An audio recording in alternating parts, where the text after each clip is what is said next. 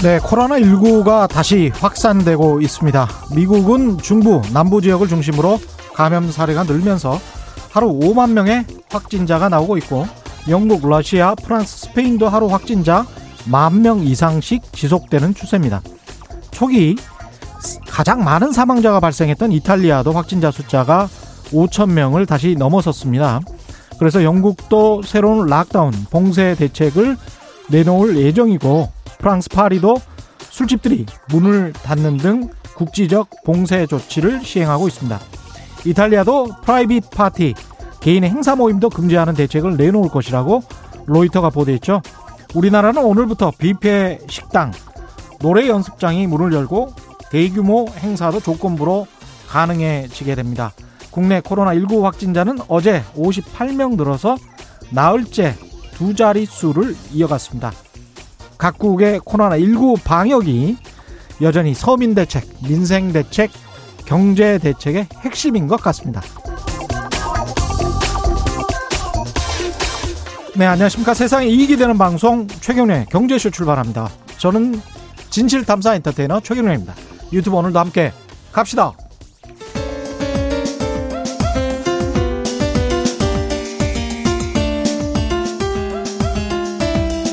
어려운 경제 이슈를 친절하게 풀어드립니다. 돈 되는 경제 정보를 발빠르게 전해드립니다. 예리하면서도 따뜻한 신사 이종우 economist의 one point 경제 레슨. 네, 매주 월요일은 국내외 경제 흐름을 분석하고 실질적 투자 정보도 전해드리는 one point 경제 레슨 시간이죠. 오늘은 이종우 economist와 더불어서 특별히 또 한 분의 경제 전문가 유진 투자증권 이승우 연구원 모셨습니다. 안녕하십니까? 예, 안녕하세요. 예. 예, 이종우 이카노미스트 유진 투자증권의 이승우 연구원 모셨습니다. 이승우 연구원은 반도체 전자 이쪽이 네. 핵심 네. 전문 분야시죠? 예. 그래서 오늘 삼성전자, LG전자 3분기 실적 그리고 앞으로 그다음에 이제 주식 시장의 B2 이대로 괜찮은지 그리고 우리나라 공모주 시장도 뜨겁습니다만은 미국의 공모주 시장도 뜨겁다고 하는데 그런 상황들을 좀 시장 상황들을 좀 알아볼 것 같고요. 먼저 3분기 삼성전자 실적 나왔는데 영업이익이 뭐 12조가 넘었네요. 예. 예. 예상보다 예. 상당히 잘 나왔고요. 예. 영업이익이 이제 지금까지 최고 기록은 2018년도 3분기에 17.6조 원을 기록한 게 최고 기록. 17조 6천억 원. 예. 예. 뭐 그 정도는 못 미쳤지만 어쨌든 시장의 예상치를 훨씬 넘어섰고요. 예. 지난 2분기가 8.1조 원이었습니다. 예. 그거에 비하면은 50% 넘게 증가한 것이고요. 예. 특히 이제 2분기 때 8.1조 원 중에는 사실은 애플에서 받은 일회성 이익이 한 1조 원 정도가 있었어요. 아. 그거를 감안하면은 거의 한 70% 정도 어. 이익이 증가한 굉장히 좋은 실적이고 예. 매출액이 이제 66조 원이 나왔는데요. 아, 매출액은 사상 최고치입니다. 아 그래요? 매출액은 사상 최고치입니다. 그래서 음. 실적이 이렇게 잘 나온 거는 음. 네, 이제 매출에서 큰 볼륨을 차지하는 그 핸드폰 사업부 예. 하고 가전 사업부 그쪽에서 어, 굉장히 이익이 많이 증가했습니다. 예. 어, 하나의 말씀을 드리면은 핸드폰 사업부가 어, IM이라고 저희가 얘기를 하는데 예. 지난 2분기에 영업이익이 2조 원이었는데 음. 이번에는 뭐 4조 원대 중후반. 허. 으로 이렇게 두 배 이상 증가한 것으로 보이고요. 예. 가전 사업부도 2분기가 한 0.7조 원이었는데 예. 역시 두 배 이상 증가해서 한 1.5조 원 정도 난 것으로 현재 보고 있습니다. 결국은 가전 사업부도 영업 이익이 예. 1조 5천억이 나왔어요? 예. 예. 네, 처음이고 결국은 이제 이번에 이렇게 실적이 잘 나온 거는 예. 반도체도 물론 생각보다 잘 나왔지만 예. 그거보다는 우리가 흔히 얘기하는 세트 사업부, 예. 핸드폰하고 가전 쪽에서 어, 상당 surprise가 난, 났기 때문으로 현재 가전이 제 기억에 뭐 많이 나봐야 한 3, 4천억 흑자 나고 그랬었던 네, 곳인데 거기가. 네. 어, 뭐, 마진이 뭐 2, 3% 나던 예. 사업부였는데, 이제 지금 올해 LG전자도 마찬가지지만, 예. 어, 굉장히 좀 높아졌습니다. LG전자는 얼마나 났습니까? LG전자도 이제 이번에 영업이익이 9,590억 원이 나왔는데요. 예. 보통 이제 이 회사는 상반기 동안에는 좀 잘 나와요. 예. 그리고 하반기에 들어서는 에어컨이나 이런 예. 가전이 좀 보통 줄어들면서 음. 이익이 많이 감소하는데 아, 이번에는 뭐 거의 뭐 지난 2분기가 5천억 원대였기 때문에 예. 어, 훨씬 더 지금 실적이 잘 나왔습니다. 어. 이게 왜 이런 건지 이종우 이카노미스트가 좀 분석을 좀 해주시겠습니까? 글쎄 뭐 그 우리 이종우 상무가 전부 그 잘 얘기를 그걸 했을 텐데 일단 뭐 가장 큰 부분은요. 예. 그 코로나 19로 해서 어, 외부의 활동 이런 부분들이 많이 줄어들지 않습니까? 그러면 이제 과거 같으면은 그러면서 쓰는 돈들이 많이 있거든요. 예를 들어서 이제 여행을 가는 비용이라든가 이런 것들은 이제 그런 데 들어가잖아요. 예. 근데 올해는 그런 그 비용이 들어갈 부분들이 전혀 없기 때문에 그런 것들이 이제 다른 쪽으로도 많이 이제 전용된 그런 그 부분들이 있고요. 해외 여행 못 가고 그러니까. 그렇죠. 그거 가지고 집에서 이제 큰 네. TV 사다 놓고 이렇게 네. 보고 그러는 거구나. 그리고 이제 네. 또그 이 그이 언택트가 되면서 예. 집에서 상당히 오래 있다 보니까 음. 어, 보다도 좋고 그런 그 프리미엄 가전 이에 아. 대한 아. 수요도 굉장히 많이 늘어나는 형태가 됐거든요. 그러네요. 그러니까 이제 그런 예. 것들이 역할을 상당히 좀 많이 했다 이렇게 볼 수가 있겠죠. 그 옷, 옷에 먼지 같은 거 털어내는 뭐 스타일러스랄지 그런 것들도 꽤, 꽤 비싸잖아요. 네네. 그런 것들도 많이 팔리고 그런 것 같습니다.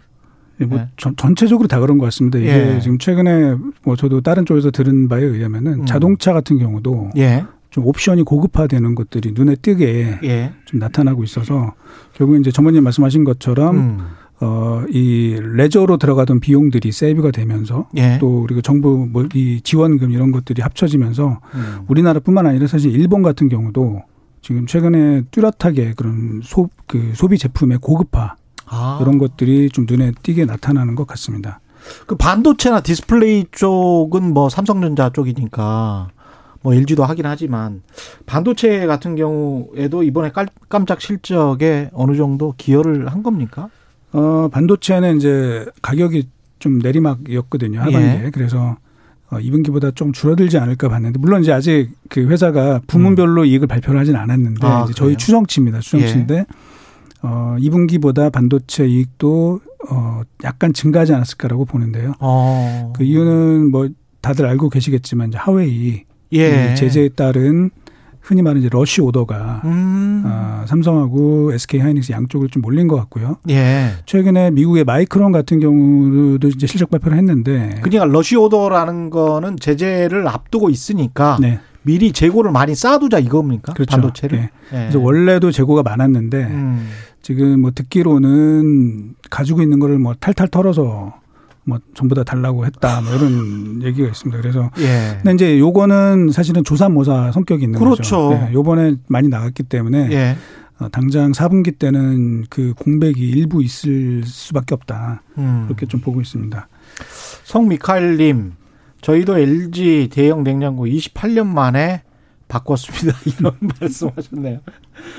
이게 지금 반도체가 지금 말씀하셨지만 이승우 연구원도 말씀하셨지만 이렇게 조산모사 성격으로 되는 거는 별로 그렇게 달갑지는 않은 거 아니에요? 지금 물론 뭐, 뭐 그렇게 예. 볼수 있겠죠. 그러니까 예. 뭐 지금 많이 들어갔으니까 음. 나중에 이제 그 어, 이렇게 꾸준한 수요가 아니라 예. 언젠가 또 이렇게 뭐 화해에 대한 제재가 풀린다든가 음. 내지는 뭐 약화된다든가 이러면 그때에서부터 이제 새로 그 화해가 어, 이게 이, 이 오더를 내릴 수 있는 부분들이 줄어들기 때문에 예. 그땐 줄어드는 거 아니냐 이런 이제 그 생각들을 많이 하는데요. 그렇죠. 뭐 실제적으로 그런 영향이 어느 정도는 있겠지만 음. 그게 절대적인 거는 아니다라고 일단 봐야 될 겁니다. 예. 그러니까 그냥 우리가 생각해 보면 화해에 의해서 생긴 부분도 있지만 앞에서 우리 계속 얘기했던 것처럼 세트 메이커들이 굉장히 좋았다라고 그러니까 세트들이 굉장히 좋았다라고 얘기를 하잖아요. 아. 그러니까 TV도 좋고 뭐 휴대폰도 좋고 예, 휴대폰도 그러니까. 좋고 이렇게 가기 때문에 거기에 들어가야 되는 반도체도 또 있는 거거든요. 그러네요. 그렇기 때문에 그냥 화해만의 요인이다라고 음. 보기에는 너무 좋게 보는 거다라고 볼 수가 있는 거죠. 이번에 사상 최고의 매출액이 좀 반가운 게 자동차 같은 경우는 사실은 전체적인 업계가 매출액이 줄어들었던 기간들이 있었었잖아요. 네네. 근데 이제 매출액이 늘고 영업이익은 그때가 2018년 3분기 때 이제 17조 6천억 원. 그러면 이렇게 매출액이 계속 늘면 영업이익이 언젠가는 이렇게 20조 원, 30조 원 가능해지게 되는 겁니까? 4분기 좀 예상을 해 주십시오. 그리고 미래를. 예. 예. 뭐, 요, 뭐 일단 이제 요번에 실적을 그 매출 측면에서 말씀을 드렸고요. 이제 예. 또 하나는 어 이제 언택트 이 효과 때문에 음. 비용이 좀 줄어든 측면이 있습니다. 그러니까 아, 마케팅 사람들이, 비용. 예, 사람들이 어떤 가전 매장에 가서 제품을 사는 사람들보다는 음. 온라인으로 구매하는 비중이 높다 보니까 예. 당연히 매장을 운영하는 데 들어가는 그런 코스트가 예. 좀 줄어드는 부분도 있고 음. 또 가전 분야는 AS가 상당히 중요한 그 코스트의 중요한 부분을 차지하는데 예. 그런 수요도 조금 줄어든 것들 이런 어. 것들 합쳐서 좀 좋았고요. 예. 4분기 상황을 좀 말씀드리면 뭐 반도체는 약간의 그 조산모사 그 효과가 좀 있을 수밖에 없다. 있을 수밖에 없다. 네, 그렇게 좀 어. 보고 있고 이제 또 하나가 어. 변수가 이제 환율입니다. 환율. 네, 환율이 지금 오늘 아까 제가 나올 때 보니까 1147.90까지 떨어졌거든요. 아, 좀 많이 떨어졌네요. 네, 그러니까 어, 그제 1180원 했었던 것 같은데. 그렇죠. 3분기 예. 평균 환율이 1190원이었기 예. 때문에 지금 반도체 같은 경우에는 다 달러 결제가 이루어지기 때문에요. 환율이 떨어진 거에 따른 그런 임팩트도 일부 그러네요. 발생할 수 있다. 예. 이렇게 좀 보고 있고. 예. 그 다음에 이제 스마트폰하고 가전이 이번에 surprise가 난 핵심인데 음. 그쪽에서 글쎄요 이게 4분기까지 계속 물량이 그렇게 증가할지 예. 그거는 조금 question이고 예. 그 다음에 비용 측면에서도 지금 각국에서 물론 코로나가 계속 문제는 되고 있지만 어쨌든 음. 어, 마케팅과 관련된 또는 관리 비용 관련된 음. 것들이 3, 3분기보다는 좀 증가하지 않을까 이렇게 보면은 음. 어, 4분기 이익은 조금 줄어들지 않겠나 그렇게 음. 좀 보고 있습니다. 다만 내년을 음. 우리가 봐서 올해랑 내년을 비교해 봤을 때는 어 전체적으로 이익이 추가적으로 한 저희는 한 20% 이상 예. 증가할 것으로 현재 전망을 하고 있습니다. 음. 결국은 투자자들의 관심은 주가인데 예. 지금 SW님, 김광민님 비슷한 질문이신 것 같아요. 삼성전자 파운드리 전망과 파운드리 멀티플은 어느 정도 되나요? 김광민 님도 삼성전자 주가는 그런데 왜 이 지경일까요? 뭐 이런 이야기인데. 파운드리는 예. 우리 이승우 상무가 얘기를 해 주실 거고요. 예. 예. 주가를 보면 주가는 뭐 그 삼성전자는 어, 저평가돼 있는 거는 분명합니다. 다른 음. 회사하고 비교했을 때도 상당히 저평가돼 있다라고 봐야 되거든요. 우리가 예. 이제 그 주가를 평가하는 지표로서 가장 많이 사용하는 것이 그 주가가 한 주당 순이익의 몇 배 정도 되느냐 하는 거를 가지고 어, 보지 않습니까? 그게 그렇죠. 이른바 이제 PR이라고 하는 지표인데 음. 그게 이제 그 비슷하게 경쟁할 음. 수 있는 회사 의 경우를 보면 음. 미국의 인텔 같은 경우가 11배에서 12배 정도 되거든요. 예. 그다음에 이제 대만의 TSMC 같은 경우에는 이제 그 아까 말씀하셨던 파운드리 음. 그거를 만드는 회사인데 대략 80배 정도가 됩니다. 예. 근데 지금 삼성전자가 올해 나온 실적을 가지고 한번 계산을 해보게 되면 8배를 조금 넘는 정도 수준이거든요. 예. 그러면 인텔에 비해서도 한 3분의 2 정도밖에 안 되는 거잖아요. 음. 그러니까 상대적으로 상당히 낮은 수준에 있는 거는 분명한데 예. 이게 문제가 뭐냐면 이게 올해만 그랬던 것이 아니라 과거에서부터 계속해서 낮은 형태였다라고 하는 겁니다. 그러다 보니까 이렇게 그 비교하는 수치 자체는 낮은데 이게 그냥 삼성전자의 고유한 그 이 그 지표 그러니까 고유한 수준 뭐 이게 아니냐라고 하는 그 시장의 우려가 상당히 있기 때문에 예. 이게 이제 주가가 올라가고 그러는 데서 상당히 걸림돌이 되고 이러는 부분들인데요. 음. 이게 왜 삼성전자가 이렇게 장기간에 걸쳐서 계속 다른 회사들보다도 낮은 평가를 받느냐라고 하는 걸 우리가 한번 따져보면 물론 한국 시장 전체가 미국이나 이런 시장보다도 낮은 평가를 받기 때문에 음. 전체적으로 보게 되면 큰 나라의 그 평가 자체가 낮아지면 그 밑에 있는 기업들도 그만큼 디스카운트가 돼야 되는 거잖아요. 그렇죠. 그러니까 이제 그 부분이 하나 있고 두 번째는 뭐냐면 삼성전자 주가에 가장 다이나믹하게 음. 그 사람들이 느꼈던 것이 언제였냐면 95년도에 굉장히 호황이었다가요. 네. 96년, 97년도에 엄청나게 불황이 돼 가지고 어, 그때 연간으로 2조 이상의 순이익을 냈다가 음. 거의 적자 수준까지 떨어졌다가 막 이랬던 적이 있거든요. 예. 그러니까 그때서부터 우리나라 사람들이 반도체를 보는 그 견해가 어떻게 됐냐면 사이클 업종이다. 이게 사이클이 엄청나게 큰 업종이다. 음. 이렇게 이제 생각을 하게 된 거죠. 예. 그렇게 되다 보니까 이익이 많이 났을 때는 좀 디스카운트를 하게 되는 거고 음. 이게 아주 적게 났을 때는 오히려 또 약간 좀 프리미엄을 붙이고 음. 이런 형태가 되다 보니까 이, 이 다른 나라에 비해서는 이 주가의 평가나 이런 것들이 상대적으로 좀 낮아지는 형태가 됐다 이렇게 볼 수 있죠. SK 하이닉스도 그런 점에서는 마찬가지일 거고요, 그죠? 뭐 그 사이클 업종이라는 측면에서 그렇죠. 삼성전자라는 예. 큰 형님이 저러고 있는데 뭐 예. 하이닉스도 그거에 영향을 받을 수밖에 없겠죠. 근데 관점에 따라서 아니 잘 볼 때는 좀 많이 벌고 못 볼 때는 그래도 못 보는 게 아니고 다른 기업에 비해서는 그래도 양호한 수준으로 벌고 뭐 이렇게 볼 수도 있는 거 아닙니까? 근데 주가 수익 비율이 너무나 낮은 것 같다는 생각은 들어요. 역사적으로. 이거 언젠가는 어떻게 좀 시장의 관점이 바뀌어질까요? 아니면 전에 지난번에 예. 제가 출연해서 예. 삼성전자 주가 상승을 좀 억제하는 음. 대표적인 요인이 결국은 이제 그 보험업법 통과 여부 아, 그거에 예. 따른 잠재적인 어, 이 오버행의 불안, 불확실성이 있다. 그런 그렇죠. 말씀을 좀 드렸는데요. 예. 삼성생명이 삼성전자를 시장에 내다 놔야 된다. 뭐. 만약에 보험업법이 통과되면. 통과되면. 네. 예. 그래서 그런 우려감들이 좀 계속 되는 것이 아닌가. 그렇게 음. 좀 생각을 해야 될 것 같습니다. 아, 언젠가는 상당한 물량이 나올 것이다. 예. 그러면 그래서 이제 그거에 대해서 그러니까 예. 지금은 어떤 방안이 안 나왔거든요. 음. 그래서 만약에 이제 정말로 보험업법이 통과가 되고 나서 음. 삼성 측에서도 어떤 우리에게 어떤 솔루션이 있다. 음. 왜냐하면 이제 그 물량이 뭐 물론 한 번에 시장에 나오는 건 아니겠지만. 이렇게 나오게 되면 시장에 엄청난 임팩트를 줄 수밖에 없기 때문에 음. 그거에 따른 그 어떤 솔루션이 나오게 되면 음. 그러면 이제 시장에서는 사실은 이제 불확실성이 어느 정도 해소가 됐다 이렇게 해서 해석을 할 수 있을 거라고 봅니다. 음. 파운드리 업종 말씀을 해주셔야 될것 예, 같아요. 예, foundry multiple은 어떻습니까? 약간 그러니까 뭐 굉장히 예. 많은 질문들을 하시는 부분이에요. 그게 예. 왜냐하면 삼성전자가 최근 들어서 그 foundry와 관련해서 음. 어, 굉장히 고무적인 그런 성과들을 낸 것들이 있거든요. 예. 그래서 엔비디아의 그 핵심 칩이 이제 지포스 어, 예. 신제품에 대해서도 삼성이 단독 수주를 했고 오. 또 퀄컴의 스냅드래곤 800 시리즈에서도 이제 삼성이 지금 단독 수주를 하면서 음. 좀 두각을 나타내고 있는데요.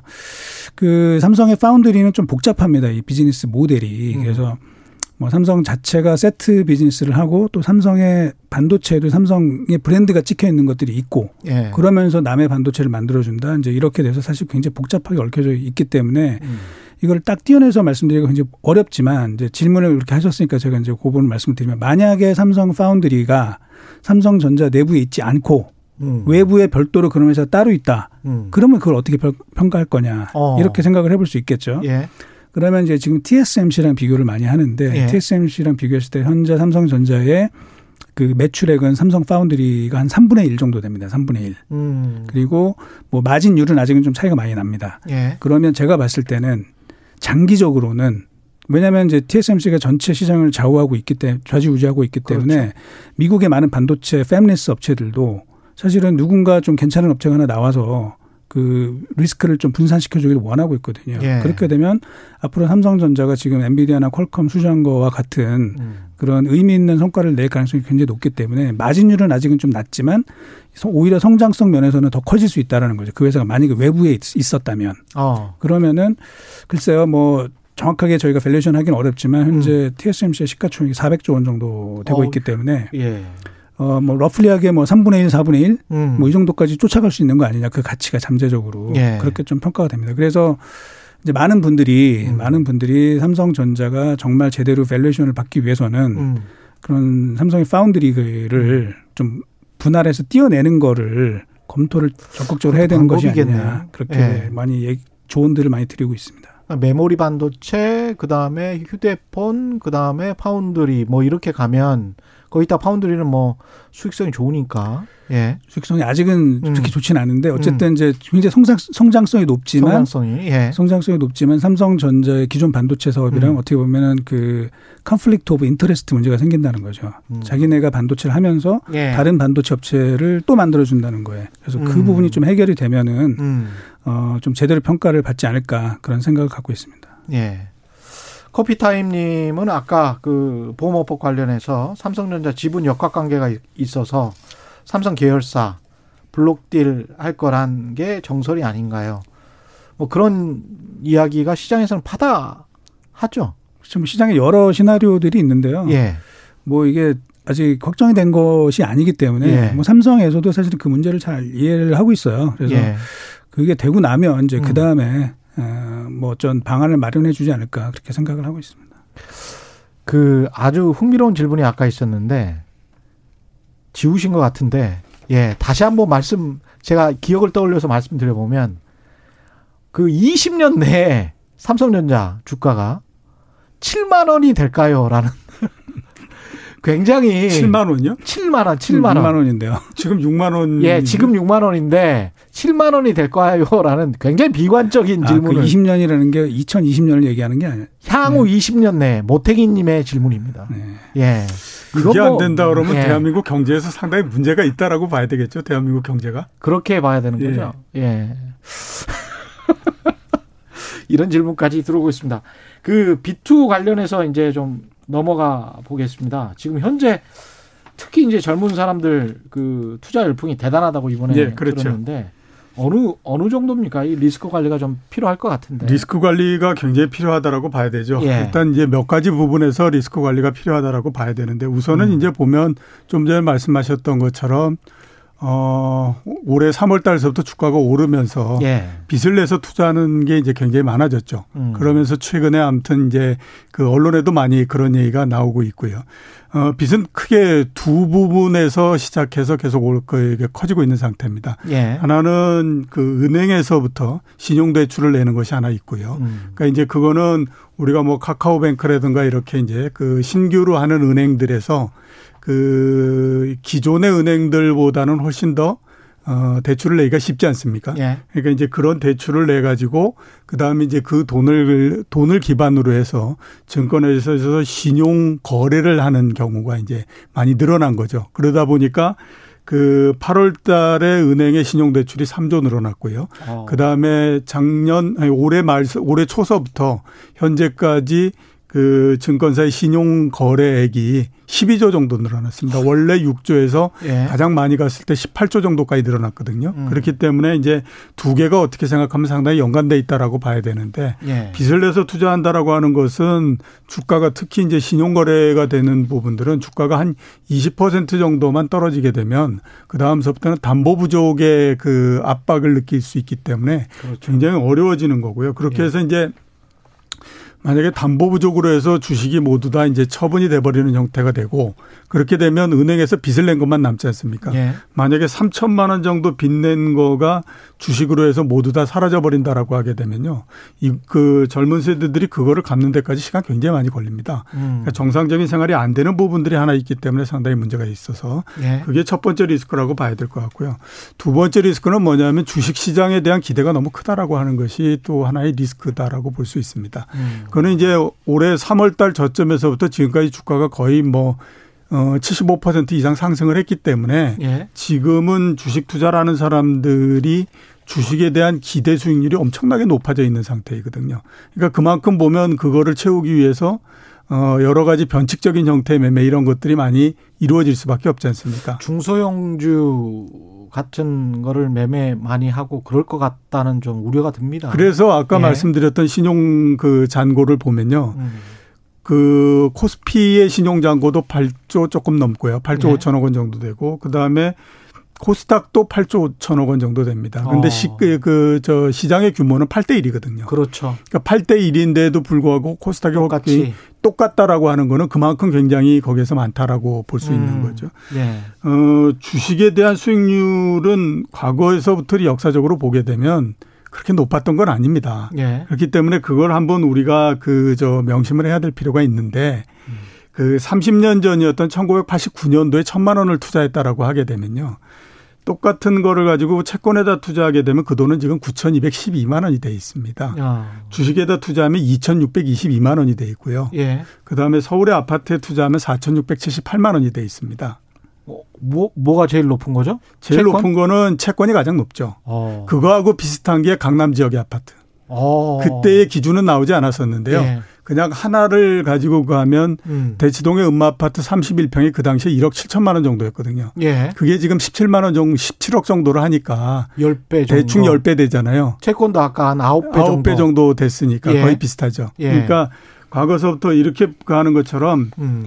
그 이런 말씀 드리긴 뭐 하지만 음. 어책 30년 동안을 보면 예. 주식, 주식의 수익률이 채권의 수익률에 3한 4분의 1 정도밖에 안 됐었습니다. 예. 근데 이제 그게 과거에 뭐 80년대, 90년대 이때 굉장히 높았던 그 이자율 때문에 그렇다.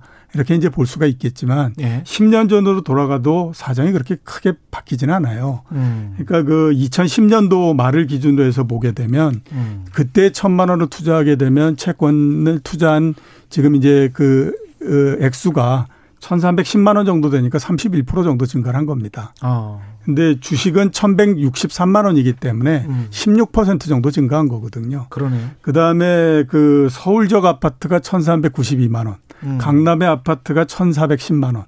그러니까 약간씩들 차이 나지만 역시 마찬가지로 보면 주식이 그렇게 굉장히 높은 수익률이 되지는 않았었어요. 특히 이제 비투를 하시는 분들이 주로 거래하는 패턴이 굉장히 좀 단기적이고 그렇죠.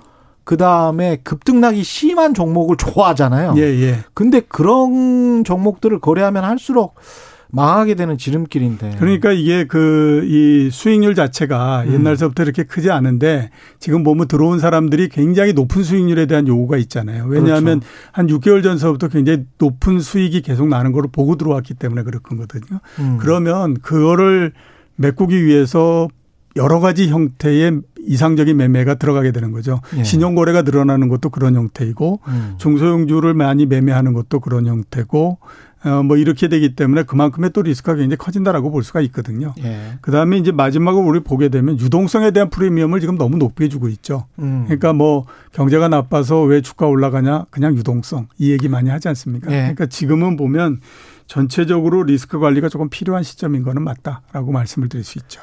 유유님은 원화가 강세가 되면 아까 말씀하셨잖아요. 음. 원화가 지금 좀 강세가 되는 것 같다고.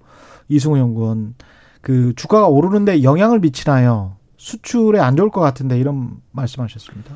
네. 이제 그 관계를 사실은 여러 그 많은 우리 economist나 예, 뭐 애널리스트들이 사실 연구를 많이 해봤는데 음. 사실 직접적인 상관관계를 뭐 이렇게 밝히긴 좀 어렵습니다. 그렇죠. 예, 결과적으로는 뭐 음. 실적과 기타 여러 가지 변수들이 맞물려서 나오는 건데 일단 음. 다른 조건이 전혀 변하지 않는다라는 음. 가정하에서 보면은 당연히 이제 달러로 결제되는 음. 뭐 반도체나 뭐 이런 쪽은 조금 네거티브한 측면이 있는 거는 사실입니다. 그렇지만 예, 예. 반도체 사이클에 따라서 그냥 필요할 때는 사야 되니까 그렇죠.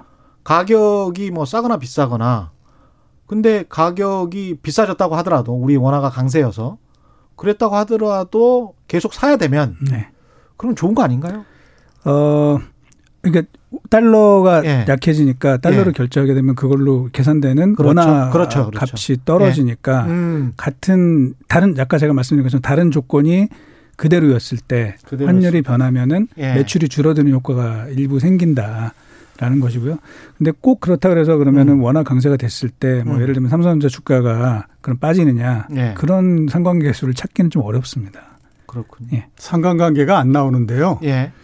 그러니까 그 이렇게는 나옵니다. 그러니까 원화가 강세가 될 때 주식 시장이 좋고 음. 절하가 될 때에 나쁘다라는 거는 나오는데 음. 그게 원화하고 그다음에 주가 사이의 직접적 관계는 아니고요. 음. 원화가 절상이 된다라고 하는 건 한국 경제가 좋다라는 얘기잖아요. 아, 지수 그러니까 자체가 그렇죠. 좋아진다. 그러니까 한국 네. 경제가 좋기 때문에 지수가 올라가는 거지. 음. 그게 원화가 강세가 되기 때문에 올라가는 건 아닙니다. 그래서 개별 종목에 관해서는 그렇죠. 유효한 예, 유효한데 전체 시장에 대해서는 유효하지 않고요. 예. 그래서 다른 요 그 요인들을 전부 다 빼고 음. 환율하고 주가만을 가지고 딱 내보면 예. 거기에는 전혀 상관관계가 나오질 않습니다. 그렇군요. 그러니까 이제 최근에 예. 일부 분석에서는 이런 것도 있어요. 지금 음. 원화가 조금 강세로 가는 것들이 예. 결국은 삼성전자나 우리나라 기업들의 실적이 좋아지다 보니 음. 외국인들이 지금 한국으로 이 펀드 fund flow가 유입이 들어오는 것 아니냐. 예. 그래서 그런 것들 때문에 또 원화가 좀 강세 어. 국면으로 간다. 그런 측면도 같이 생각해 보실 수 있습니다. 근데 개인의 직접 투자는 이렇게 늘었는데 외국인 지금 말씀하셨으니까 유입되는 자금이랄지 그다음에 펀드가 팔리는 판매량이랄지 이런 것들은 별다른 변화가 없는 것 같은데요. 그렇죠. 펀드 네. 판매는 오히려 상당히 많이 줄었는데요. 아. 줄어든 이유는 뭐냐면 지난 뭐 수십 년 동안 뭐 투신사에다 맡겨서 펀드로 하고 했더니 결과가 만족스럽지 않더라라고 음. 나온 거죠. 그래서 예. 이제 이번 같은 경우에는 그러면 내가 수수료 내고 그러지 말고 예. 내가 직접 해보겠다라고 해가지고 거기에 있는 돈을 빼서 그 다음에 이제 투자에 들어간 거거든요. 음. 그래서 이제 어 그쪽은 이제 많이 줄어들었고요. 예. 그 다음에 그 외국인들의 매매가 그러니까 매수가 많이 줄어들고 오히려 매도가 늘어나고 이런 거는 몇 번의 이제 그 변곡점이 있는데요. 음. 제일 처음 같은 경우에는 코로나19로 해서 전체적으로 굉장히 어려웠기 때문에 그때는 외국에 있는 기관들도 현금을 확보하는 것이 가장 최고의 그, 어, 전략이었거든요. 예. 그러니까 돈이 달러로 만들 수 있는 곳은 일단 아무튼 주식을 내다 팔아서 달러로 만든다라고 하는 거였기 때문에 우리나라 시장도 계속해서 팔 수밖에 없고요. 어, 지난달에도 한 2조 정도를 그 매도를 했는데 어, 이 그렇게 된 거는 최근에 세계적으로 자금이 몰리는 거는 중국의 채권 쪽으로 많이 몰리고 있습니다. 어. 그게 왜 그러냐면 중국의 은행채 이런 것들이 3%에서 4% 정도 되거든요. 예. 지금 뭐 전 세계적으로 0% 금리인데 음. 중국의 은행 같은 데는 그 중국 정부가 대주주인데 거기가 4% 이렇게 된다는 건 어, 정부가 발행한 국채가 4%인 거하고 거의 같은 의미니까. 네. 그래서 그쪽으로 돈이 많이 몰리기 때문에 뭐 전체적으로 봤을 때에 어, 뭐, 그, 우리나라 쪽으로 돈이 들어오거나 이런 것들도 좀 약하다 이렇게 볼 수 있죠. 그렇군요. 아, 중국이 또 금융시장이 너무 좋으면 우리가 또 별로 그렇게 덕을 보는 게 아니군요. 예. 이동무님, 삼성은 경영의 투명성을 높이면 주가가 많이 오를 겁니다. 지금처럼 어, 장돌뱅이 행각을 접지 않는 한 제값을 받기가 힘듭니다. 경영에도 global standard를 도입해야 합니다. 최근에 삼성전자뿐만이 아니고 뭐 삼성 바이오로직스 상장 관련해서 또 이재용 부회장 관련해서 그런 이야기신 것 같고요. 킹썬님은 매월 둘째 주 목요일마다 삼성전자 주식을 잘 보세요. 증권사나 외국인들 옵션 만기일마다 삼성전자 주가를 휘두르면서 지수를 맞춥니다. 아, 이런 시나리오를 갖고 계시는 개인 투자자들이 굉장히 많으신 것 같습니다. 예. 외국인들이 지수를 갖고 논다. 그걸 삼성전자를 이용해서 워낙 주식 시장의 비중이 높으니까 이런 시나리오는 어떻게 생각하십니까? 뭐 일부 그런 게 있는 게 사실일 것 같고요. 예. 제가 뭐 정확하게 그거를 어. 뭐 계산은 안 해봤지만 예. 뭐 일시적으로는 뭐 그런 것들이 항상 좀 나타나는 거는 계속 반복되고 있는 상황인 것 같습니다. 예. 공모주 이야기하기 전에 고품격 질문들이 너무 많이 들어와서 질문을 뭐좀 좀 소개를 해드릴게요. 카라님은 미국 채권 수익률이 방향을 위로 튼 것 같은데 주식 시장에는 악재 아닐까요? 채권 네. 수익률이 높아지면 채권 시장으로 돈이 몰릴 것이다. 예. 네, 그 분명히 위로 방향을 튼 거는 맞습니다. 그러니까 어. 미국의 10년 만기 국채 수익률이 0.6% 있고 밑으로 내려갔다가 음. 최근에는 위로 올라와서 이제 0.7%뭐 이렇게 되고 올 하기 때문에 음. 위로 방향을 튼 거는 맞다라고 봐야 되거든요. 네. 근데 이제 문제는 뭐냐면 이게 이제 그 위로 방향을 튼 것이 정말로 1.5%를 가고 2%를 가는 거냐. 네. 그렇게 된다라고 하면 주식시장이 굉장히 안 좋은 거고요. 그렇죠. 그 대신에 그냥 0.6%를 바닥으로 하고 음. 대략 한 뭐 0.9%이 정도를 천장으로 하는 그 사이에서 계속 머문다라고 하면 그때는 이제 채권이 그다지 그 많은 영향을 준다 주식 시장에 음. 그렇게 보기는 어렵죠. 근데 지금으로서 봤을 때는 미국의 국채 수익률이 1%를 넘어가고 이러는 건 일단은 뭐 그렇게 가, 그, 나오기가 쉽지 않은 상태이기 때문에 예. 아직까지는 미국의 금리가 올라가기는 하지만 음. 주식 시장을 끌어내릴 정도는 아니다. 이렇게 음. 보는 게 맞지 않나 싶습니다. 그 다음에 이종 이카노미스트에 대한 반론. 예. 커피타임님은, 아, 최영수 님이네요. 주가 평균은 말씀하신 대로지만 우량주 투자 수익률은 채권 투자 수익보다 더 좋지 않을까요? 뭐 이런 말씀하시죠. 예, 그러니까 예. 그렇게 볼 수 있죠. 그러니까 예. 삼성전자 같은 경우에 이제 100배 음. 이렇게 오르고 했기 때문에 그런데 음. 그게 이제 그 왜 비교를 할 때에 제일 유리한 것만 뽑아서 비교하면은 안 되잖아요. 그렇죠. 그렇죠. 예. 그러니까 이제 음. 앞에서 제가 말씀드렸던 채권 같은 경우에는 음. 회사채 수익률의 그이 더블 A 이런 등급을 가지고 하는 거거든요. 그 전체를 음, 가지고 일반적인 예, 그렇죠. 그렇기 때문에 등급. 예. 그렇기 때문에 이제 주식 시장에서도 할 때에 음. 우량한 한두 종목을 뽑아 가지고 얘기하는 건 안 되는 거고 예. 지수를 가지고 해야 되는 거죠. 예. 예. 0752님은 삼성전자가 자율주행 전기차에 들어가는 아, 반도체와도 관련이 있습니까라고 있죠.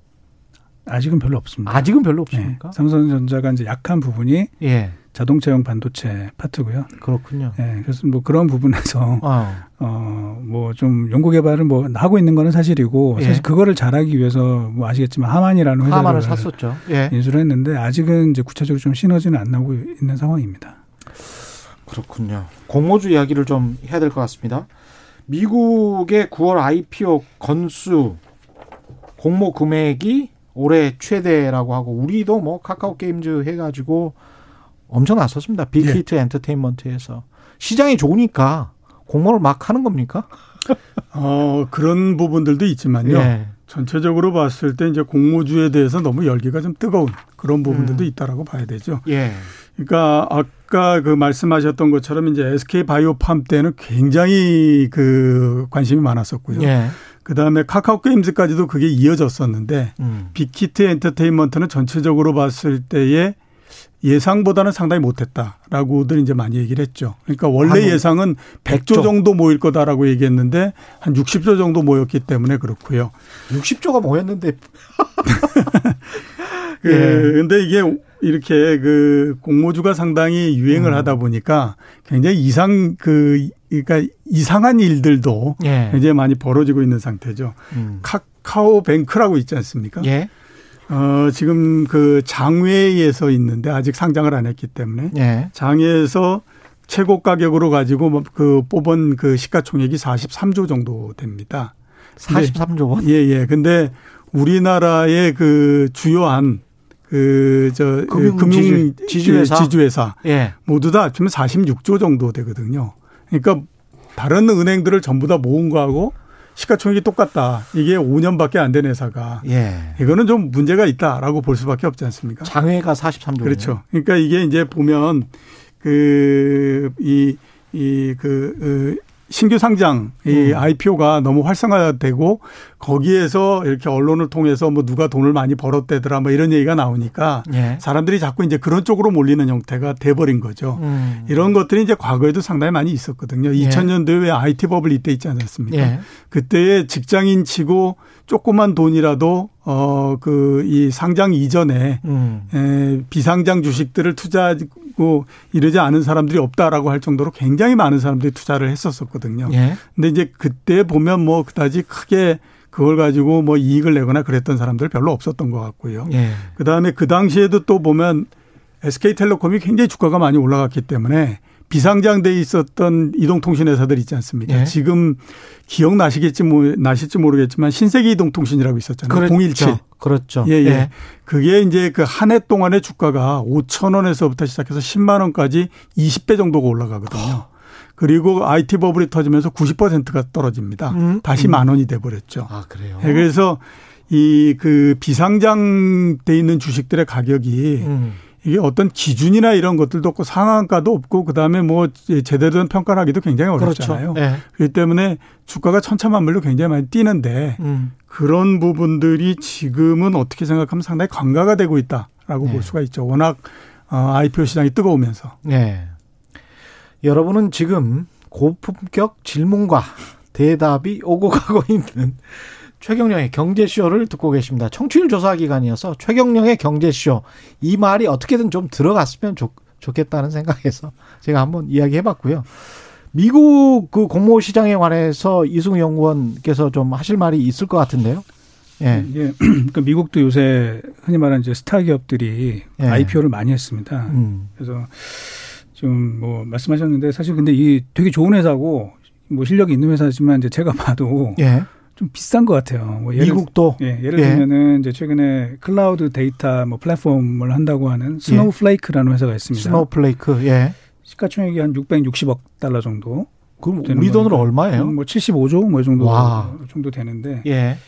어, 지금 이제 최근 12개월 동안에 이제 매출액을 보면은 4억 달러 정도 됩니다. 그러면은 매출액이 5천억 원인 회사가 그러니까 PSR 기준으로 예. 165배. PSR로 165배 뭐 이 정도. 이익이 아니고 매출액이 5천억인 회사가 네. 시가총액이 75조 원. 네. 뭐 이익은 뭐 당연히 적자고요. 그래서 예. 뭐 이런 상황이고 그다음에 또 비슷한 이제 세 개 회사가 있어요. 요즘에 음. 인기 많은 회사들이 뭐 유니티라고 하는 이제 게임 개발 플랫폼입니다. 그래서 예. 앞으로 어, 게임 산업이 굉장히 중요해질 것이고 그거를 음. 개발할 수 있는 플랫폼이기 되게, 되게 좋은 회사라고 이제 평가받는데 이 회사도 시가총액이 한 260억 달러 정도 예. 되는데 당연히 뭐 매출액은 한 6억 달러 정도 되니까 이것도 예. 좀 좋지만 비싸다 뭐 이렇게 예. 좀 생각이 되고요. 그다음에 이제 하나 재밌는 회사는 요 회사는 좀 조금 관심을 갖고 음. 물론 이제 제가 추천은 드리는 거 아닌데 이제 예. 보실 필요가 있다고 하는 건데요.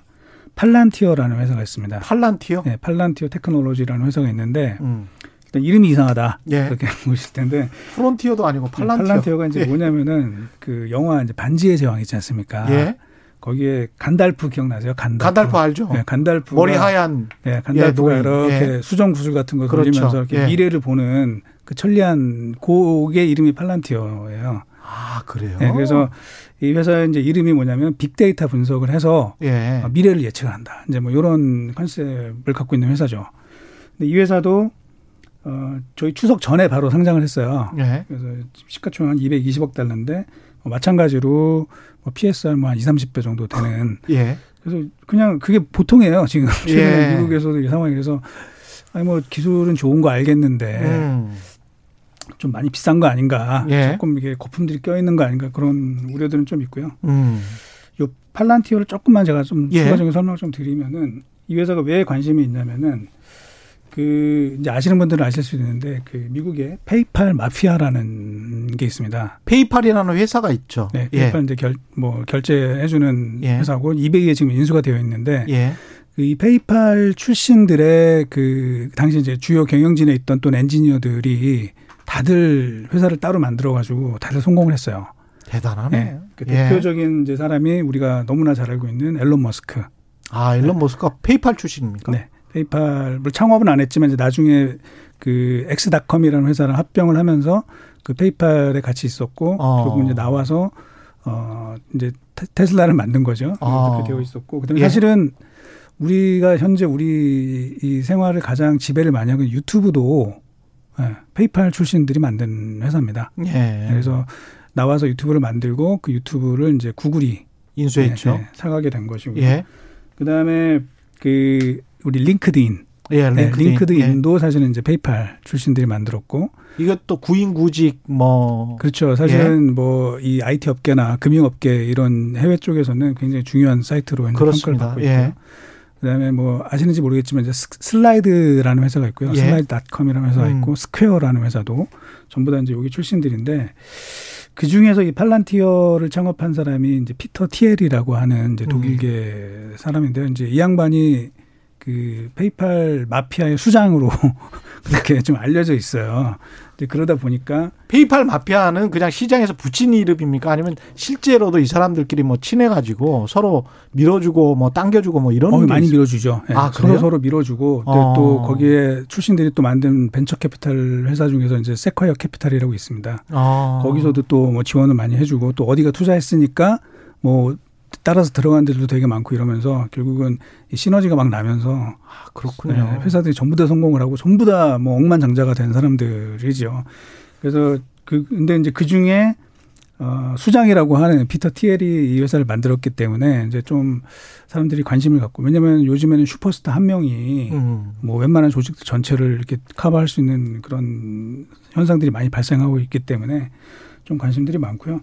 이 회사가 이제 처음에는 미국 정부 일들을 많이 해줬대요. 예. 정부에 관련. 그래서 과거에는 이제 오사마 빌라덴 어. 은, 그 은거지를 이제 찾는데도 얘네 기술이 들어갔었고, 보스턴 마라톤의 폭, 탄 테러범. 예. 어, 그것도 이 회사의 그 데이터 분석 기술로 이제 검거를 했고 이미지 얼굴 분석 뭐 이런 그런 것도 하고 뭐 여러 가지. 아. 예.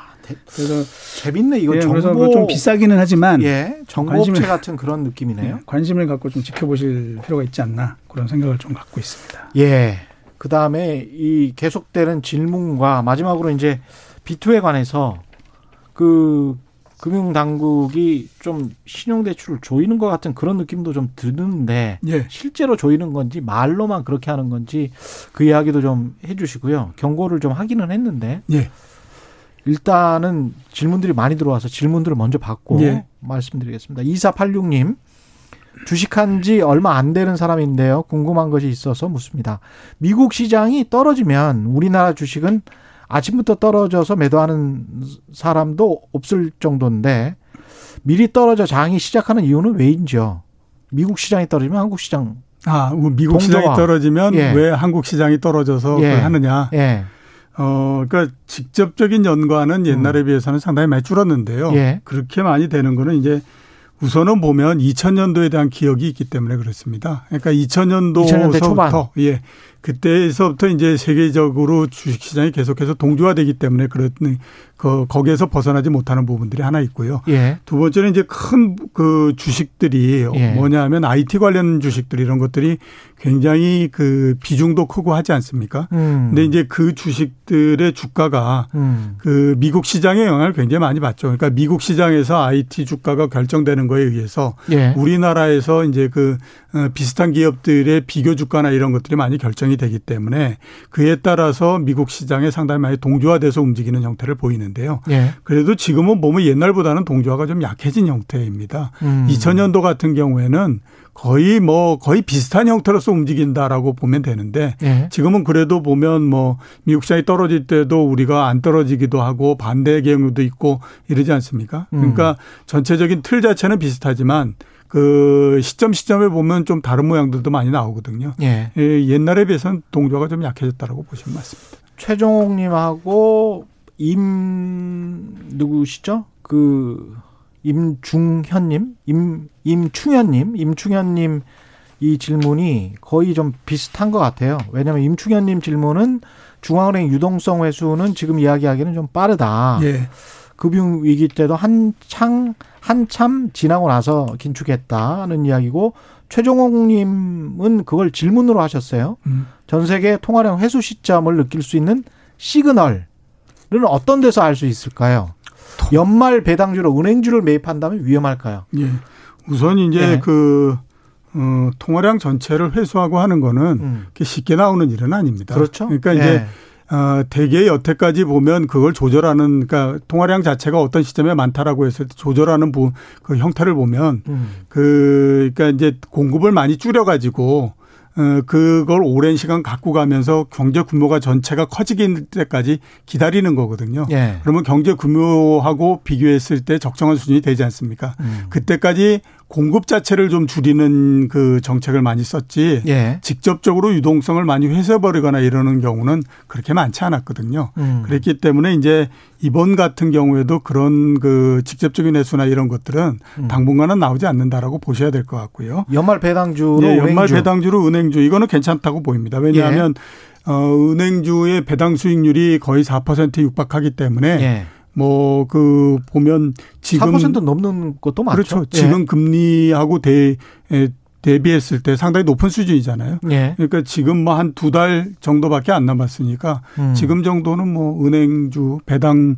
관련한 주식으로서 해도 뭐 괜찮다 이렇게 보입니다. 비슷한데 결국은 빚투하는 그 사람들 유동성 컨트롤 하려면 근데 이 유동성을 컨트롤 할 수 있을까? 예. 강력한 조치가 더 필요한가? 어, 지금 뭐 유동성 컨트롤은 두 가지 정도겠죠. 예. 그러니까 그 신용 대출을 좀 줄이도록 예. 창구 지도 하는 거. 두 예. 번째는 이제 증권회사들이 신용 거래 이제 더 이상 뭐 이렇게 좀 늘리지 않는 거 이 두 가지일 텐데 예. 그거는 아마 어느 정도는 좀 하지 않을까라는 생각이 듭니다. 알겠습니다. 오늘 말씀 여기까지 듣겠습니다. 지금까지 이종우 이카노미스트 그리고 유진 투자증권의 이승우 연구원 두 분과 함께했습니다. 고맙습니다. 예, 고맙습니다. 예, 그리고 아까부터 나와 있던 게, 예, 3605님. 최 기자님, TV에서 뵈니까 상당히 무진장 호골 미남으로 공감이 무진장 상당히 가더군요. 라는, 예, 그런 칭찬을 해주셔서 제 칭찬이니까 최경영의 경제쇼에서 많이 보십시오. 유튜브로도 하니까요. 더 라이브는 목요일 날, 예, 만 나갈 예정입니다. 예, 최경령의 경제쇼를 많이 들어주셔야 돼요. 예, 라디오로도 많이 좀 들어주십시오. 꼭 좀 부탁드리겠습니다. 예, 저는 KBS 최경령 기자였고요. 지금까지 세상 이익이 되는 방송 최경령의 경제쇼였습니다. 고맙습니다.